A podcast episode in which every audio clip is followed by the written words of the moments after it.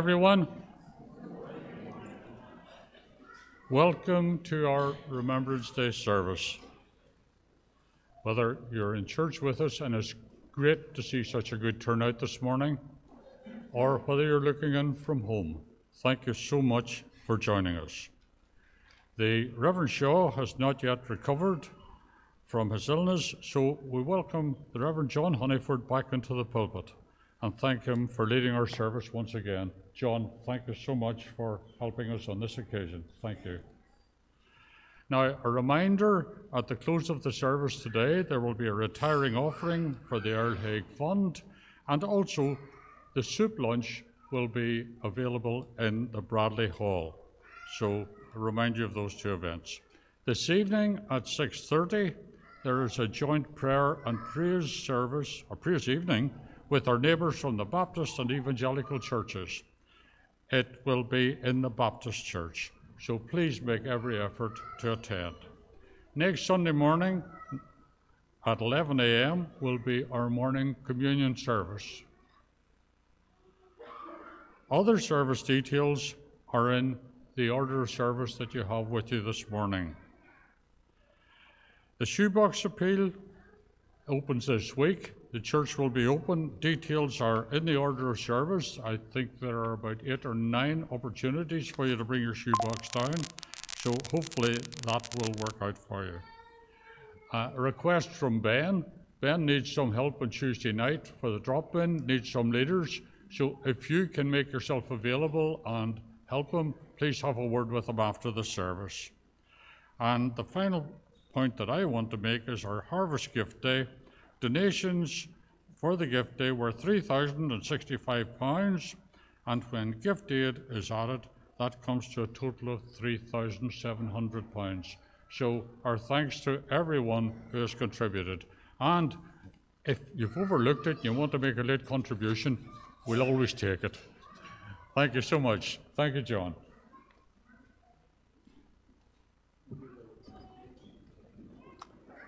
Want to begin this morning with a very familiar verse from Psalm 23, verse 5. You prepare a table before me in the presence of my enemies. You anoint my head with oil, my cup overflows. Let's join together as we sing praise to God, as we sing the hymn, O God, our help in ages past.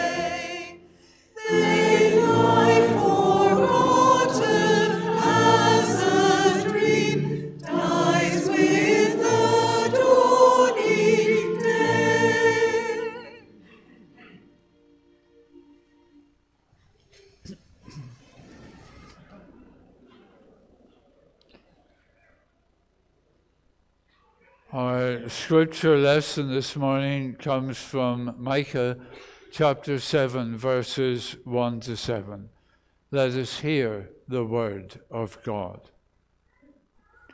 What misery is mine! I am like one who gathers summer fruit at the gleaning of the vineyard. There is no cluster of grapes to eat, none of the early figs that I crave. The faithful have been swept from the land, not one upright person remains. Everyone lies in wait to shed blood, they hurt each other with nets. Both hands are skilled in doing evil. The ruler demands gifts. The judge accepts bribes. The powerful dictate what they desire. They all conspire together. The best of them is like a briar, the most upright, worse than a thorn hedge.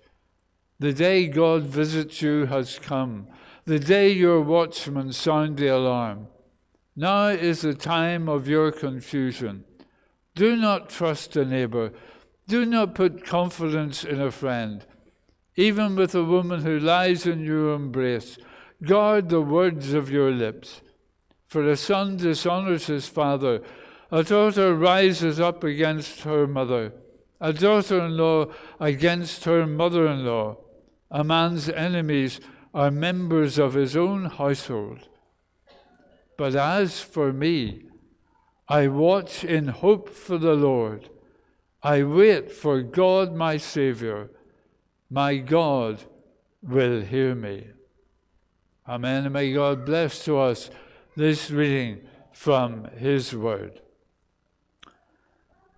Boys and girls, I'm going to get you just to stay in your seats this morning, partially because I have to stay here because I can't control this from anywhere else at the moment. And so the question is, what would you do for a friend? Simple thing. Imagine you just ate your favorite sweet and you had one more of them left, but your friend doesn't have any. The question is, would you give that last sweet to your friend or hide it in your pocket for later to keep it for yourself? Difficult one. Or similar thing, you know, somebody with no money and you have a few pounds spare, would you give them your last pound or would you keep it? Or more difficult, not quite sure if that's a healthy meal or not, but anyway, your friend has no dinner, hasn't had breakfast, probably won't get in at tea time and you're sitting with your lunch, do you give them your lunch and do without yourself? Or do you let them sit there while you eat it? Actually, it's difficult. But in all those cases, what you do for your friend is important. But in all cases, I mean, you can get another sweet. Someday you'll get pocket money again and you'll have more pounds. Another day, next day you'll have dinner again. So those are all replaceable. But during the war, hundreds of thousands of people were killed. They give their lives so that we would have this freedom today not only during World War One and World War Two, but in other wars and in the troubles in Northern Ireland. So today is the day we remember what they did for us. Because that's a major sacrifice, your own life. That's the end of it. And most of them were very young men at the time, many in their teens. And when the fields and so on got ploughed up with bombs and everything else, one of the things that happened was the puppies grew. And in the First World War in Flanders Fields, that happened. But it happened all through France. I took that photograph, that's way down in the Pyrenees, and you can see the puppies are everywhere. But We therefore use that symbol of a puppy. That's why we wear that on this day. Just for interest's sake, the French don't. All right? The French have a different symbol. They have the cornflower.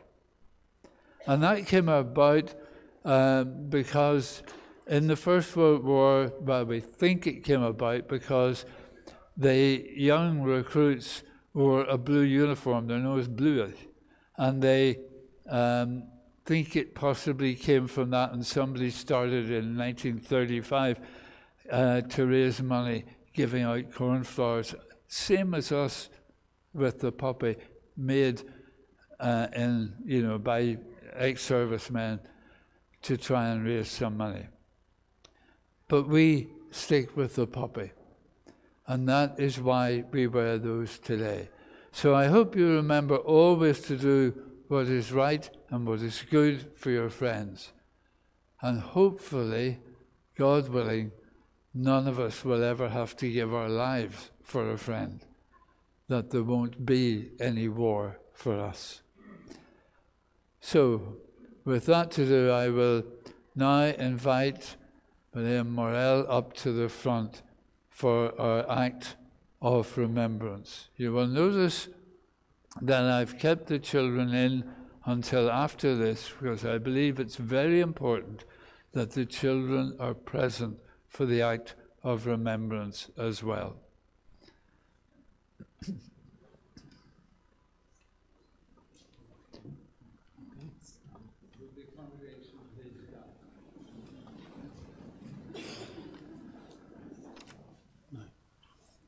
You just stand there, just for a second.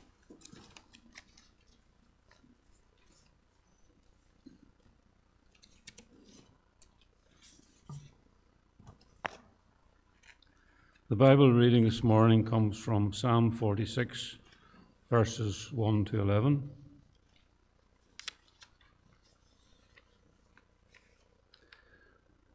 God is our refuge and strength, an ever present help in trouble. Therefore, we will not fear, though the earth give way and the mountains fall into the heart of the sea. Though its waters roar and foam and the mountains quake with their surging, there is a river whose streams make glad the city of God, the holy place where the Most High dwells. God is with her, she will not fall. God will help her at break of day. Nations are in uproar, kingdoms fall. He lifts his voice, the earth melts. The Lord Almighty is with us. The God of Jacob is our fortress. Come and see what the Lord has done, the desolations he has brought on the earth. He makes wars cease to the ends of the earth. He breaks the bow and shatters the spear. He burns the shields with fire. He says, Be still and know that I am God. I will exalt among the nations. I will be exalted in the earth. The Lord Almighty is with us, and the God of Jacob, our fortress.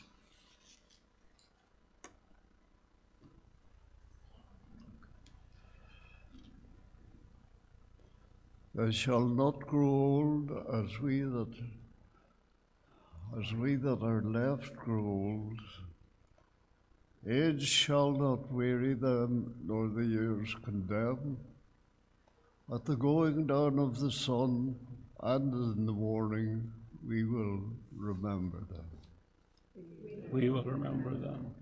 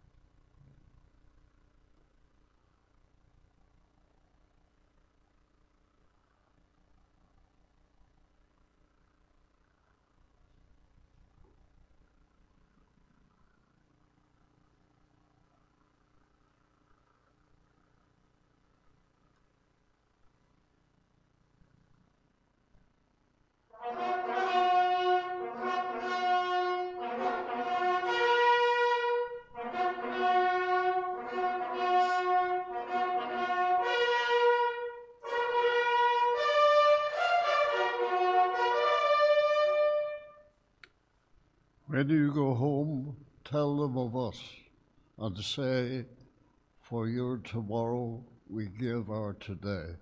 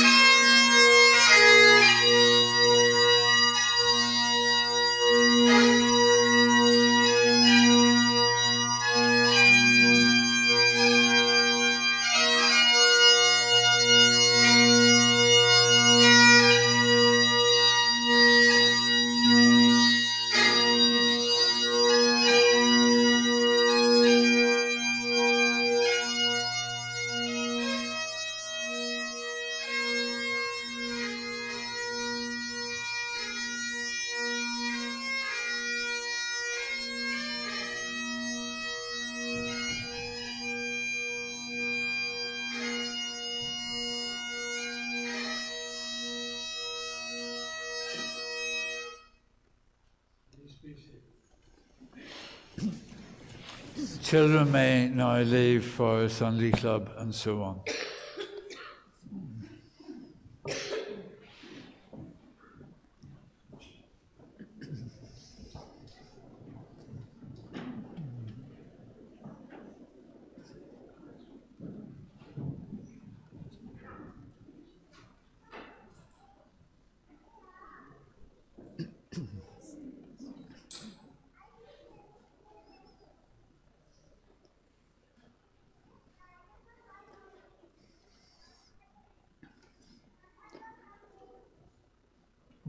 Wonderful to see so many children going out. That did my heart good. Let's then join together in prayer. Let's pray. Lord, we come on this Remembrance Sunday, remembering all those who gave their lives so that evil in the world would be defeated and that the world could live in peace. We also realize that human hearts have not changed, and so the world is still full of so much evil, destruction, and killing. So we pray first for the situation in Gaza and Israel. We pray for the Christian populations in Gaza and Israel, that you would protect them from harm in this very difficult time, and that their lives may be a shining example to others around them. Lord, we have seen so many innocent people, first in Israel and now in Gaza, being killed. And we pray that more will be done to protect the civilian populations, that there would be no more unnecessary deaths, and that the aid agencies will be able to get adequate supplies and help to those in such desperate need. And we pray that this may be a turning point which brings both sides to realize that their lives need a Savior. We are led to believe that there are other evil countries behind all this, and so we ask that their effectiveness to cause such mayhem would be removed. And we pray as well for the situation in Ukraine. Lord, so many deaths on both sides of this terrible war. What can we ask other than your will be done? Bring a real and lasting peace to both Ukraine and Russia, and to all other countries where there is conflict at this time. Lord, we cry out for peace, a real and lasting peace, that the peoples of the earth could live in harmony. And we ask this in the name of the Prince of Peace, even Jesus Christ our Lord. Amen. We continue our worship now with your offering. Your offering will now be received.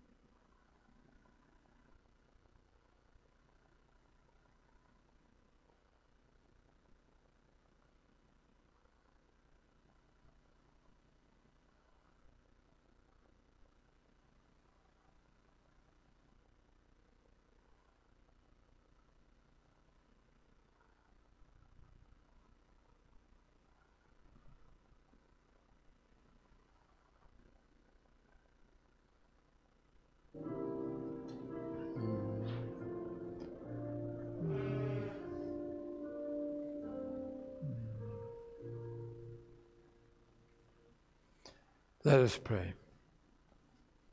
What can we give you, O Lord and Creator and Redeemer of all? we can only return a little of what you have enabled us to acquire and enjoy. Take these gifts to strengthen and extend the rule of Christ like love in our world. With these gifts, take ourselves to be more effective instruments of your holy purpose through Jesus Christ our Lord. Amen.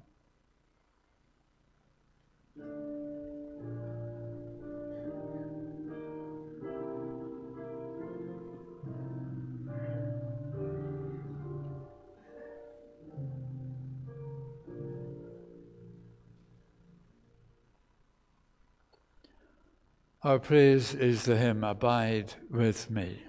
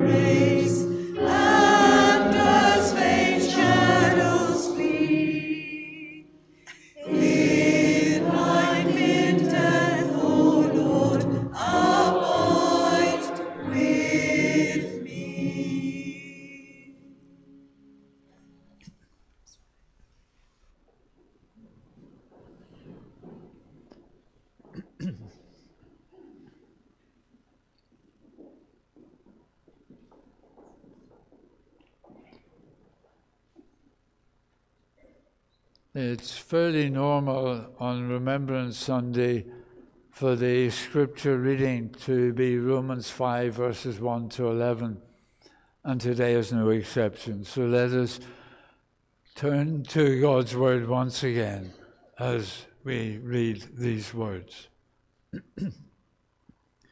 Therefore, since we have been justified through faith, we have peace with God through our Lord Jesus Christ, through whom we have gained access by faith into his grace, in which we now stand.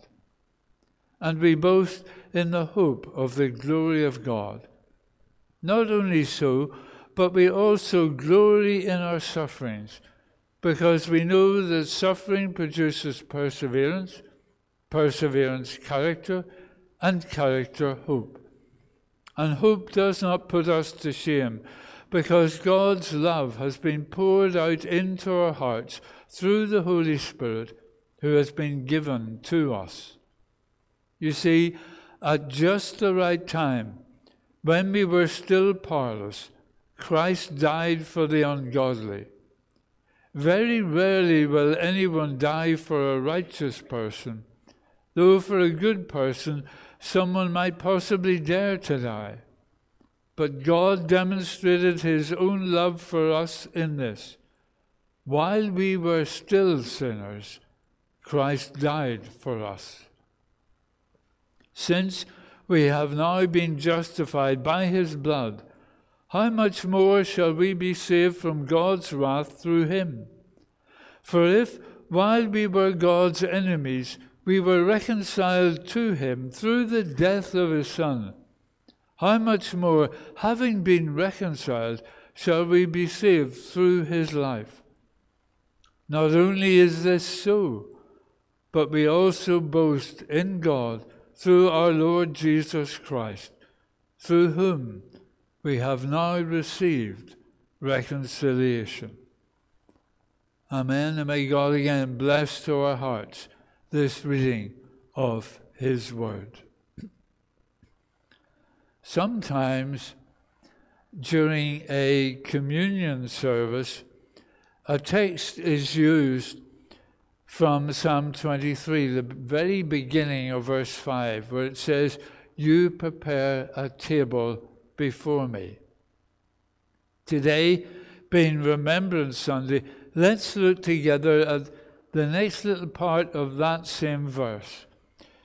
You prepare a table before me in the presence of my enemies. And we begin to see that all God was doing for David, who wrote the psalm, was in view of God, of David's enemies. How wonderful that must have been for David, sought out by King Saul, later to be betrayed by his own son. David's enemies were numerous enough. And here was David writing that God would prepare a banquet, a place of magnificent luxury and safety in full view of all his enemies.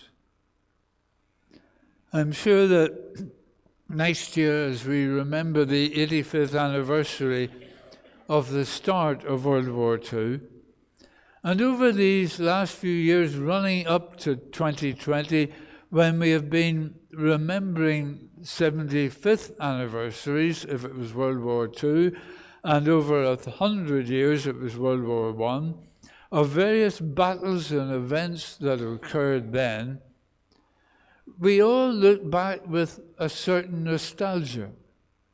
In many ways, for those of us who are too young to have been involved, it's not often I get to say that, so I'll say it again. For those of us who are too young to have been involved, it's easy to look through rose colored spectacles and not fully comprehend the immense sacrifice that was involved in it all. We can remember the Dunkirk episode when the troops were beaten, disheartened, with their backs to the sea, and no possibility of going forward. When the war swiftly and suddenly could have come to an end with Germany as the victor. God prepared a table for us, a place of safety in the form of little ships and boats maybe some of them not quite seaworthy enough, who came through unusually calm, prepared seas to rescue the British and French to- troops and return them home to safety and to a time where they could recover, regroup, and begin again. To the Nazis, if they only had eyes to see, here was an episode where God did indeed prepare everything in the presence or in front of the enemy. Or take another incident which we have remembered on the occasion of its 80th anniversary, now 83 years ago, the Battle of Britain. Again, Britain should have been defeated. We were outnumbered. They had more troops, more planes, more guns. They were sitting in the north of France, right on the coast, looking at the white cliffs of Dover, ready to pounce on Britain. And if they had gone ahead, we would have been beaten fairly easily. But a relatively few young, many inexperienced pilots flew again and again, sometimes six sorties a day over that sort of three month period. For God had prepared a table for us. Radar had come online in time. Our planes were slightly better designed, more maneuverable. And the battle raged until the German Luftwaffe simply gave up. And without air supremacy, the German army lost the will to come over the few miles of water that separated them from almost certain victory.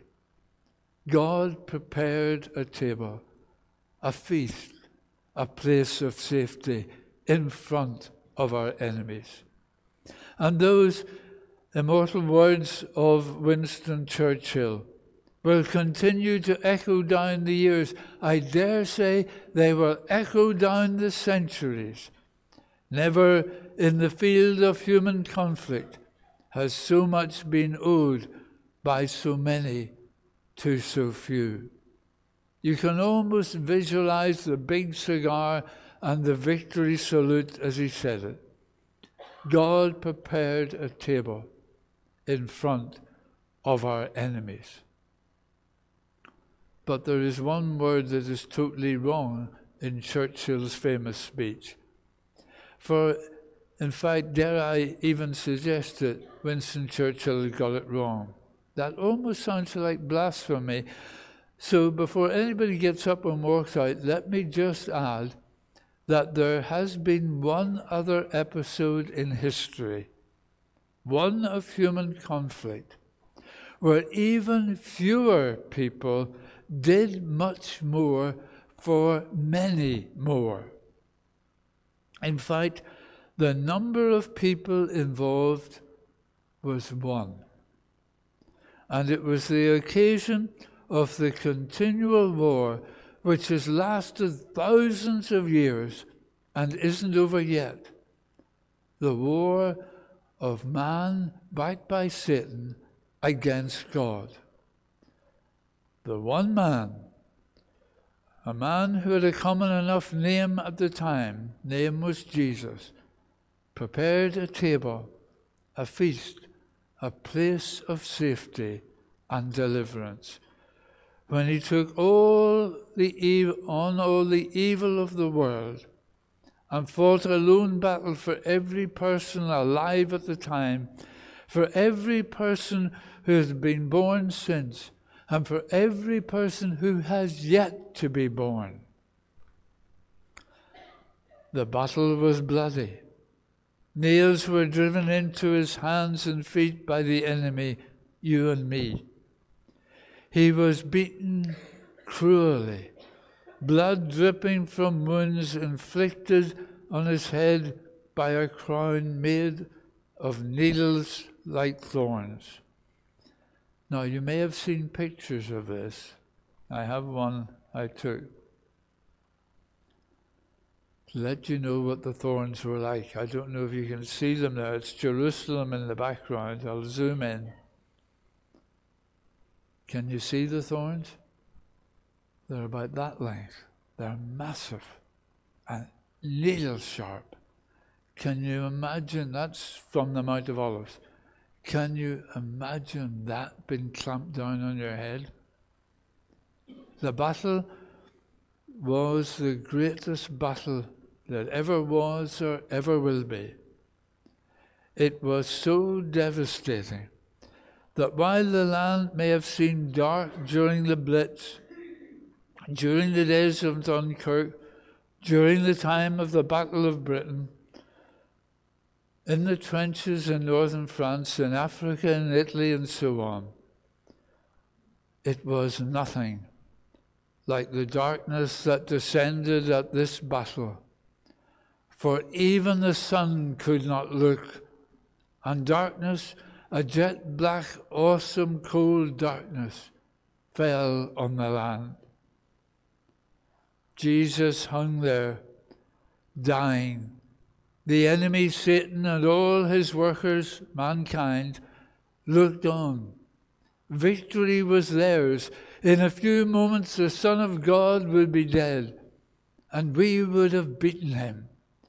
People held their breaths, well, some did, but most went about their business, oblivious to what was going on.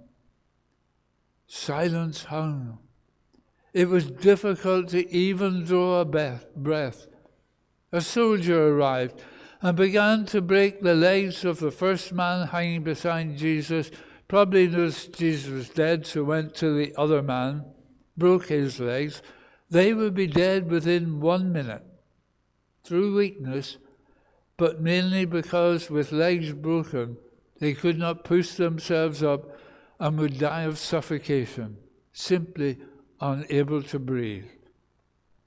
The soldier moves to Jesus now, and Satan's angels shout in triumph, for he is already dead. The soldier strikes him with a spear, and through the gaping hole in his chest cavity, blood and a clear liquid like water like in appearance flows out. He is dead. We have won. God's own Son has been destroyed. He fell for the trap. This is the end. It is finished. It is time to celebrate and rejoice. Satan has won the victory. And as mankind, the Jewish officials, the Romans, get on with living, thinking that this victory now behind them, they can do their own thing, go their own way, live the way they want. A very few human beings bury Jesus and weep over his defeat. But God has been preparing right in front of the faces of mankind and of Satan something entirely different, something so spectacular that it's too crazy to even begin to believe, something so unheard of, so unthought of, that the human imagination cannot even today take it in. For within three days, Jesus, the one seemingly defeated and destroyed by the enemy, is on his feet. He is back alive. Satan has not won the victory at all. With a brilliant stroke of genius, with a master plan that fooled everyone, Satan has actually lost. Death itself has been defeated. Mankind, if they will but come to Jesus and let Him be the one in charge of their lives, is no longer God's enemy. But now, oh, shout it in jubilation, shout it in triumph. We have been made God's friend. And hold it, hold it more than his friend. We who love Jesus we who enthrone him in our lives are now his brothers and sisters, for we are sons and daughters of the Almighty God. Incredible, isn't it? Fantastic, isn't it? Too much to take in, isn't it? Too difficult to believe that the Son of God is our elder brother. That God, the God who made the whole universe, the God of all holiness and judgment, is our Father when we enthrone Jesus in our lives. Satan thought he had won, but he lost. Mankind thought he had won, but those who do not enthrone Jesus have lost, for they will be God's enemies if they do not come to him. but for those who love and follow Jesus, he has won for us a victory so incredible that even now, when we have been following him for years, even when we know him as a friend, we still stand in awe of such love as this. But that doesn't mean that life is easy for the Christian. We are still tempted. And when we are, we have a choice to fall to the temptation or not. When you are on a diet, do you eat the cream bun or do you stick to the diet? I'm hearing a number of stomachs rumbling at the moment. It depends on what's most important to us at that moment. And the diet can always start tomorrow, can't it? When tempted to commit adultery, to drink another bottle, to steal time at work, or a thousand and one other temptations, the question is the same question as when we became Christians. Do we love God more than this? We will follow our strongest inclination of the moment. That is why we must always be seeking to love God better. Next time you are tempted, remember this and ask yourself the question Do I want to do this more than I want to love God? For every time you succumb to temptation, you are answering that question. And every time you refuse to come to Jesus, every time you put off making that decision, you are saying with 2,200 foot high letters across the sky, God, I love the world more than I love you. God, I love the ways of Satan more than I love your ways. For God has prepared a feast, a place of safety and joy for all who love him. He has prepared it right in front of the enemy. Are you going to share in that feast? Live in that place of joy forever? Are you going to continue to be one of Satan's? Realize something very important there is no third choice. You're one or the other. For when Jesus died, and rose again. He defeated death, he defeated Satan, he defeated all that is evil for the sake of those who love him. And without lessening in any way the absolute sacrifice made by so many during all of the wars and conflicts so that we could live in peace and freedom today I want to emphasize that never, never in the field of human conflict has so much, so very, very much been owed by so very many to so few, to one man who was also divine, to Jesus the Christ. Let's pray. Lord, once again we come and we give you thanks for all of those who gave of themselves, who lost their lives, or suffered in many ways through battles, through war, through conflict, so that we could have this peace, this freedom to follow you today. Lord, we give you thanks for the ultimate battle, the battle between good and evil, the battle that Jesus won for us on the cross. And when he cried, It is finished, the alternative meaning is it was paid in full.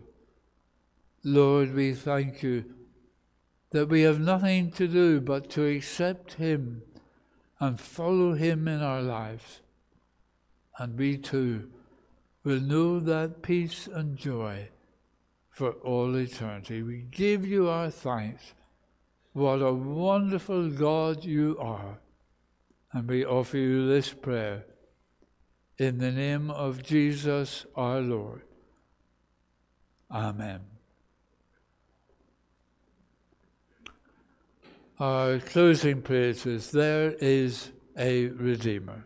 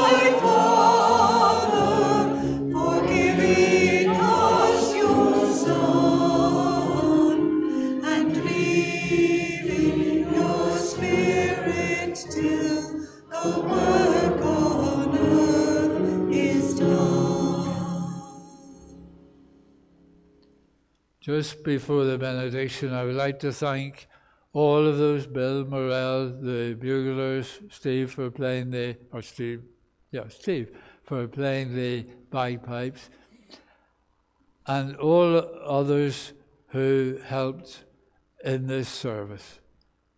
Thank you so much for all of that help. For those maybe going home, those watching from home, those going over to the Bradley Hall for something to eat now, uh, to raise some funds for charities. Let us just finish with grace for the meal and then the benediction. Let's pray. Lord, you bless us again and again and again and again in life. Every moment is a blessing from you. And we just thank you for all that you have given us in life and for the food that all of us will now receive at this lunchtime on this Remembrance Sunday. Lord, just bless it all to our use, that we may indeed be strengthened and give praise to Jesus our Lord. And now, may the grace of the Lord Jesus Christ, the love of God, and the fellowship of the Holy Spirit rest and remain with each of us on this Remembrance Sunday and forevermore. Amen.